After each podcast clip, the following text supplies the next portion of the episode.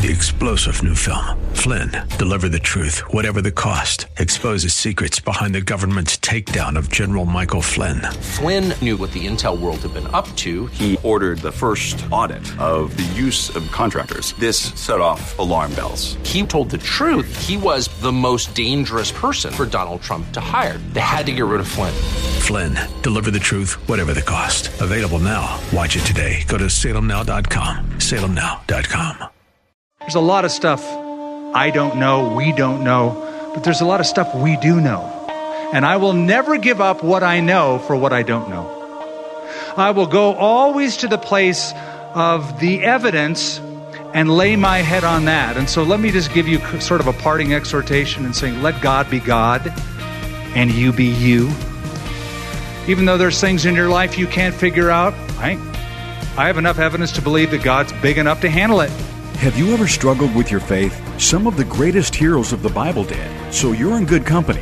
And today on Connect with Skip Heitzig, you'll hear from Skip how you can overcome doubt with steadfast faith. But first, here's a great resource that will help take your prayer life to a new level. We have all learned the brutal truth. We are what we eat. Well, the same is true about your spiritual life. Your character becomes what you feed your soul. Listen to this from Lenya Heitzig. A healthy soul does need a balanced diet and regular stretching, just like your body does. That's why I've written the Quiet Time Journal. It includes a daily Bible reading plan, weekly prayer focus, a monthly meditation, and space for you to journal your plans. I hope you'll get a Quiet Time Journal and ramp up to a new you in 2020. So, what's on your menu? Is your spiritual diet random and sporadic? Well, we want to put something in your hands to create order. It's a quiet time journal from Lenya Heitzig that has a daily Bible reading plan, a weekly prayer focus, a monthly meditation, plus space for you to journal your prayers. We'll send you a copy of the Sheology Quiet Time Prayer Journal by Lenya Heitzig as thanks for your gift today of $35. Call now to request your copy when you give. 800 922 1888. Or you can give online securely at connectwithskip.com slash offer. Now, we're in Matthew chapter 11 as we dive into the teaching with Skip Heitzig. John the Baptist and Jesus were cousins. We know this to be true because their moms were cousins. Mary and Elizabeth were first cousins, making Jesus and John second cousins, which means they knew each other. Uh, they probably had gone to family reunions. Certainly, when it was the feast time, the festival time, and they went up to Jerusalem, they hung out together. And I've always thought that this added authenticity to the testimony of J the B. Because how many of you would say, My cousin is God? How many of you would say, My cousin is the one who takes away the sins of the world? You'd say, My cousin adds a lot of sins to this world. But John was absolutely convinced that his cousin Jesus was the Messiah predicted by the prophets. But something happened to John. He gets arrested and he gets put in prison. Why is he arrested? Because I said he calls, calls it like it is. So when Herod Antipas, the ruler, dumped his wife and married his brother Philip's wife, her name was Herodias, and brought her home, he, he, he let it loose. He said, basically, you're a vile, wicked sinner against God. Well, that, that didn't go over very well with Herod. So Herod has him put in prison, where he stays until his death. And while he is in prison, there he starts to doubt. He hears about Jesus, he hears what he's doing and saying. But he thinks, well, I'm rotting in jail. While the Messiah that I'm convinced is the Messiah and pointed the way to is out there doing his thing. So John's doubt is based upon an unfulfilled expectation. Remember, I said John was an uncommon man with a common misunderstanding? The common misunderstanding was simply this when the Messiah comes, he's going to first immediately set up his kingdom because it says so in the Old Testament. It didn't say he'll do it first, but he says he will set up a kingdom. Now, he knew the prophets. He knew what Daniel chapter 2 said and what Daniel chapter 7 said that the Son of Man will establish an everlasting kingdom. So he's in jail going, Where's the kingdom? He starts to doubt. And he's probably thinking thoughts like, well, didn't Jesus announce up in Nazareth, I've come to set the captives free? Didn't Jesus say in that speech in the synagogue in Nazareth, I've come to set at liberty those who are bound? So John's thinking, I'm bound, but they ain't no liberty. And what's up with that? If he came to set free the captives, why am I still here? John doubts. I remember my first struggles with the Christian faith after I became a believer. I remember struggling. And I struggled with it because I had been saved that summer and then I went to college. And I had wonderful professors who made it their aim to undermine my Christian faith. One of them told me those words exactly I will undermine everything you believe. I thought, well, I thought you were paid to teach me zoology. I didn't know that was your stated goal. But it was. And there were many others after him my anatomy professor, my physics professor, etc., etc. And I remember getting really down and doubting and wondering if this was even true. And I, I wrestled and I struggled, but my doubts became my stepping stones eventually to an unshakable faith.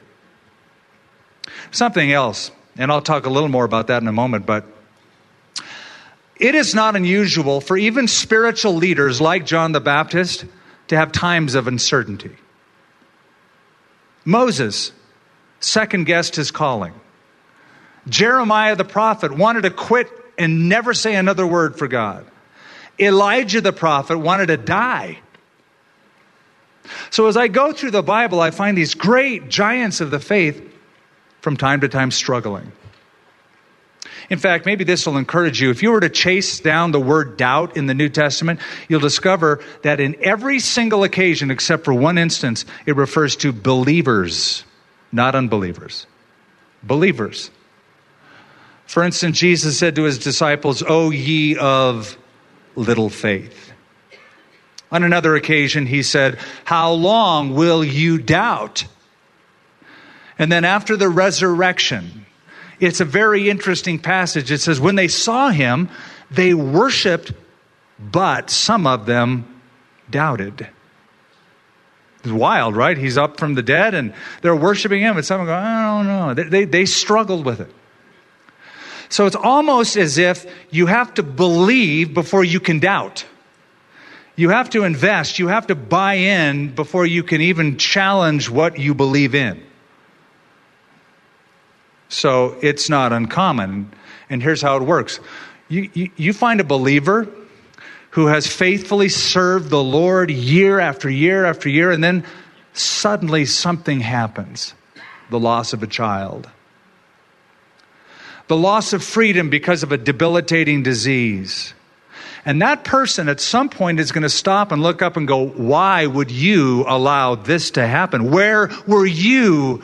Where are you when I'm really hurting? John the Baptist, for 18 months, has been preaching the gospel, pointing to Jesus. Thousands of people are around him listening to it, being changed by it.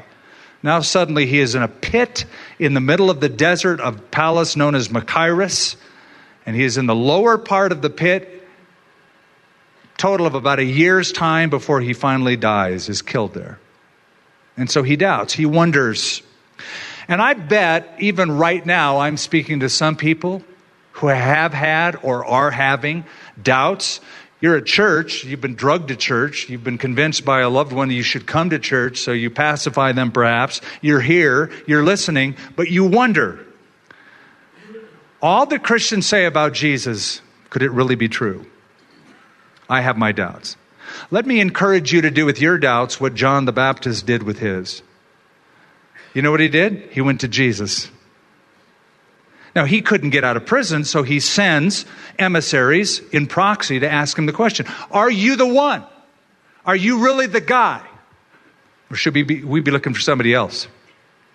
But I love the fact that with his doubt about Jesus, he goes and talks to Jesus. I just want to know who are you? Are you really that one? And let me just encourage you if you are doubting, there's a lot of study you can do, there's a lot of books you can read, but first, Why not take it to Jesus? And let me give you a challenge. It's, it's what my friend does, even to atheists. He says, I love talking to atheists, and I don't get into all the philosophical arguments at first. I just say, let me give you a challenge. Are you willing to accept my 21 day challenge? He says, for 21 days, it'll take you 10 minutes a day. I want you to read one chapter of the Gospel of John every day. Read one chapter, and as you go through, ask one simple question Who is Jesus Christ? Or at least, who does he claim he is? Or, in the very least, who does John, in writing the book, John the author, claim Jesus to be? Just start there and see what will happen with that first. So, devout believers wrestle with their faith. There's something else about faith, and that is developing believers will reason through their faith. In verse 4, Jesus has an answer to give John and he gives it to the disciples who come to ask him the question. After asking it, he says to them, Go and tell John the things which you hear and see. The blind see, the lame walk, the lepers are cleansed, the deaf hear, the dead are raised up, and the poor have the gospel preached to them. Notice the answer is not a simple yes or no answer. Are you the one? That's the question. Jesus didn't go, Yep, I'm the guy he answers it by appealing to two things. Number one, personal experience. Go tell them what you see, go tell them what you hear. And second, biblical prophecy. Personal discovery and biblical prophecy. And he gives a list of things that are mentioned in the Old Testament prophets. Now, those two lines of evidence, I believe, are vital for your faith. There is the subjective element, which is what you experience. There is the objective element, which is outside of your realm of experience. Those are the evidences that corroborate what you have experienced. So the first one is personal discovery, or, as I said, human experience. Go tell John what you hear and what you see. Listen, your personal testimony is one of the most powerful tools you have in your spiritual arsenal. The people ask you questions, you just start, you know, before we get into those questions, let me just tell you what happened to me. This is what I used to be like. This is what happened the day I met Christ. And this is how my life was different afterwards. You have that story. Tell that story. Now, you're going to need more after that, but begin with that. Tell people what Jesus did for you. I remember the first time I heard a personal testimony. I'll never forget it. It was David McCachran. You don't know who he is, but he was in high school. He was a rabble rouser, man. He was a party animal. And suddenly he comes to school with a Bible. And I see it and I go, What up? He goes, Well, let me tell you what happened to me. And he told me a story. And I, first of all, I thought he was insane. Telling me about how he met Jesus and Whatever. I, I mean, but at the same time, it made an impact on me. It was his, it's what he heard and what he saw. It was subjective. But notice what else. Jesus now appeals to biblical prophecy. Verse 5, he gives the list the blind see, the lame walk, lepers are cleansed, deaf hear, dead are raised up. How's that for a resume? And the poor have the gospel preached to them. Now, why does Jesus tell those things? Because he knew it would make an impact with John. He knew that John knew his Bible. He knew that John loved the prophet Isaiah especially, because he quoted from him more than any other prophet. He knew that John knew these prophecies, like Isaiah 35, which predicted the eyes of the blind will be opened, the ears of the deaf will be unstopped, the lame will walk. And Isaiah chapter 61. There's a reference to that. Isaiah 61 is something Jesus quoted in the synagogue in Nazareth when he said, The Spirit of the Lord is upon me because he has anointed me to preach the gospel to the poor. So, go back to John and tell him, I'm the man with the message, and my message is proven by my miracles. I'm the man with the message and the miracles to prove it. Go tell John that. When it comes to miracles, I have discovered my belief is that people do two things with them make two mistakes concerning miracles. Number one, they naturalize them. What I mean by naturalize is they make the term miracle a loose term, an empty term, a common term. Well, every baby born is a miracle. Well, no, it's not. 353,000 of them will be born today. And 353,000 more of them will be born tomorrow. And it happens every single day. So it's not uncommon. That's common. Well, every sunset is a miracle. Well, sure, you and I can't do that, but it happens every day. Miracle, by definition, is an extraordinary, uncommon event. Well, it's a miracle. I got a parking space at the Apple store. That actually may be a miracle because I've never gotten one. But you get my drift. All that does is cheapen the term, it sort of degrades the definition. And so people will naturalize them. Another mistake people make is they trivialize them, they explain them away.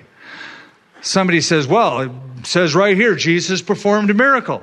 And they smile politely, you know, with a little erudite smile, like, I know better as if to say, well, that's simply a primitive interpretation of a very normal occurrence. These were primitive people. This is a long time. They're uneducated. And so they had to figure out a way to explain something that happened around them, and so they said it was a miracle. But I've always loved what the once unbeliever who became a very strong believer, C.S. Lewis, said about miracles. In fact, he wrote a book on it called Miracles. And in that book, he has something very profound to say. He has a lot of profound things, but here's something very short, very simple, but very profound. If God, then miracles. If God, then miracles. If there is a God who can act, then acts of God can exist.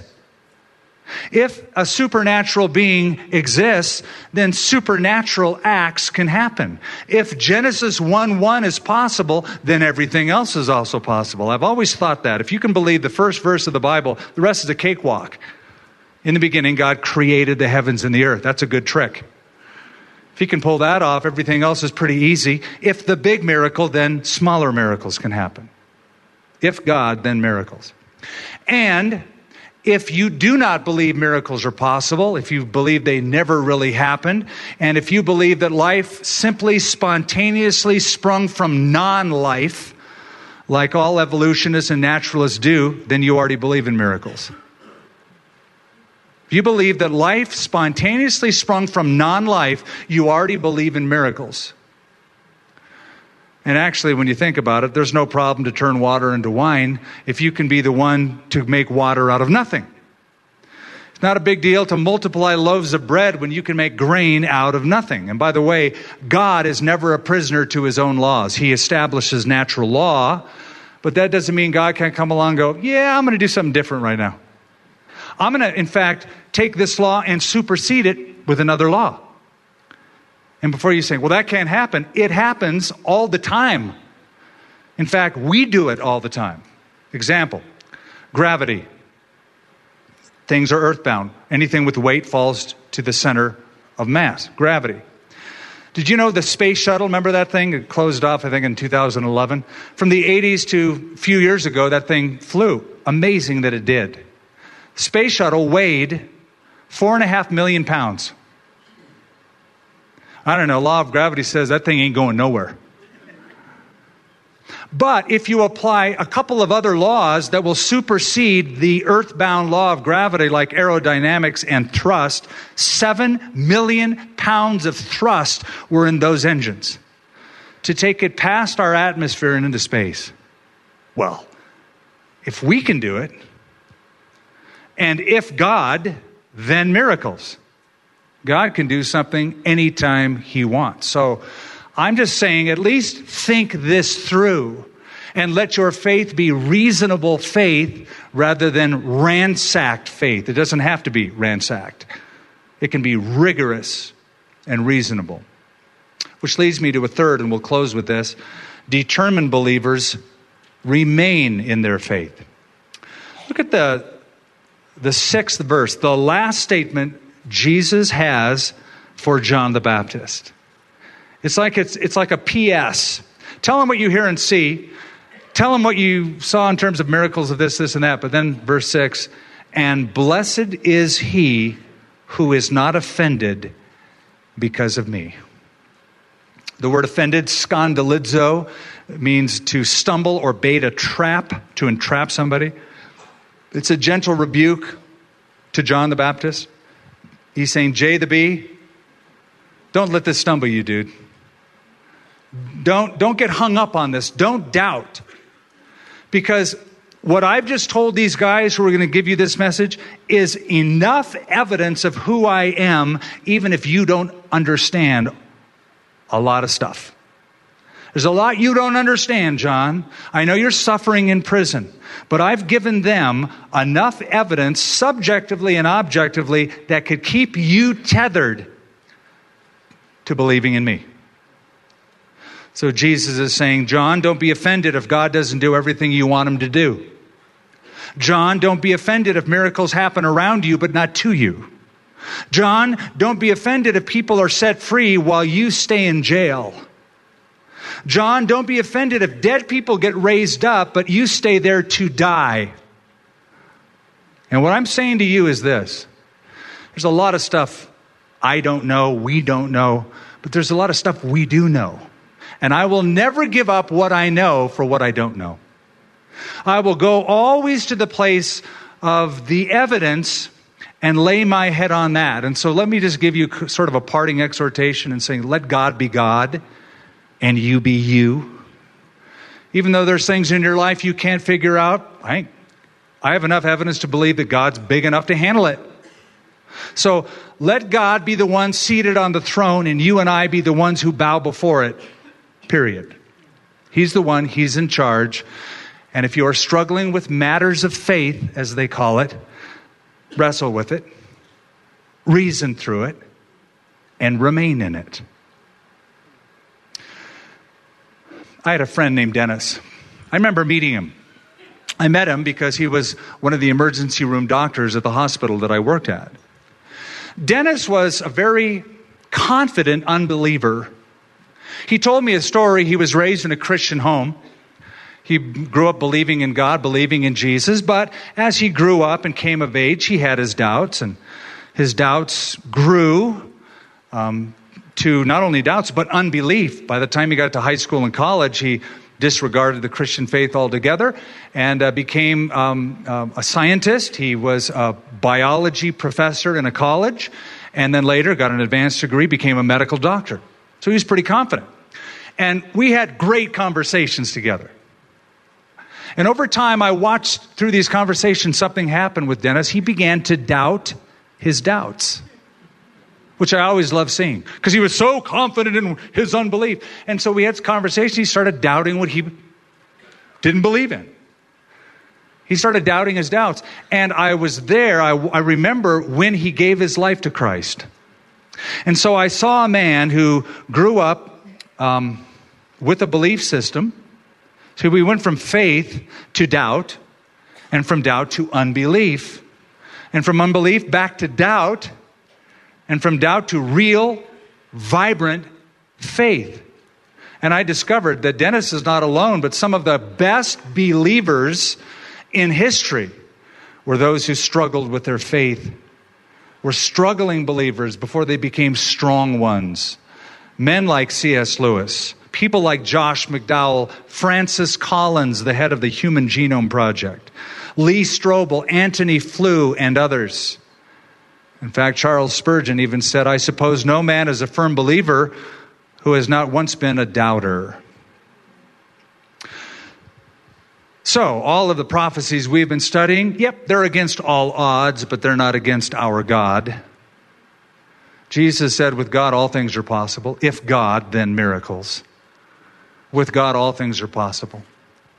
So, I'm hoping that through this series, you are building and bolstering your faith. And if you are struggling with it, you're wrestling with it, that you reason through it and come to a place of rest and remaining in it. That's Skip Heitzig with the conclusion of the message, Believing the Miracle Making Messiah, from the series Against All Odds. Now, here's Skip to share how you can help connect others to God's Word. God has given us a mission. We're to go into all the world and tell people about Him and make disciples. That's why we share the good news and emphasize God's Word. And your support is vital to that mission.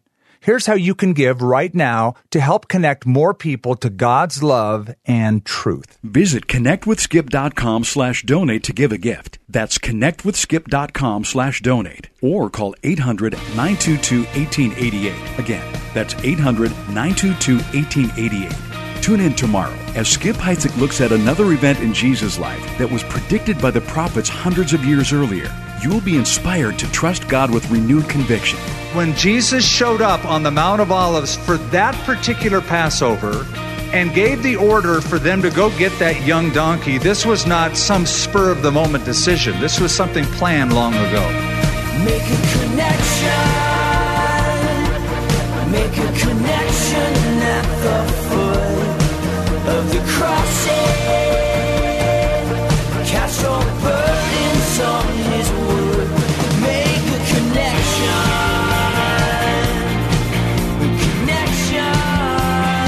Connect with Skip Heitzig is a presentation of Connection Communications, connecting you to God's never changing truth in ever changing times.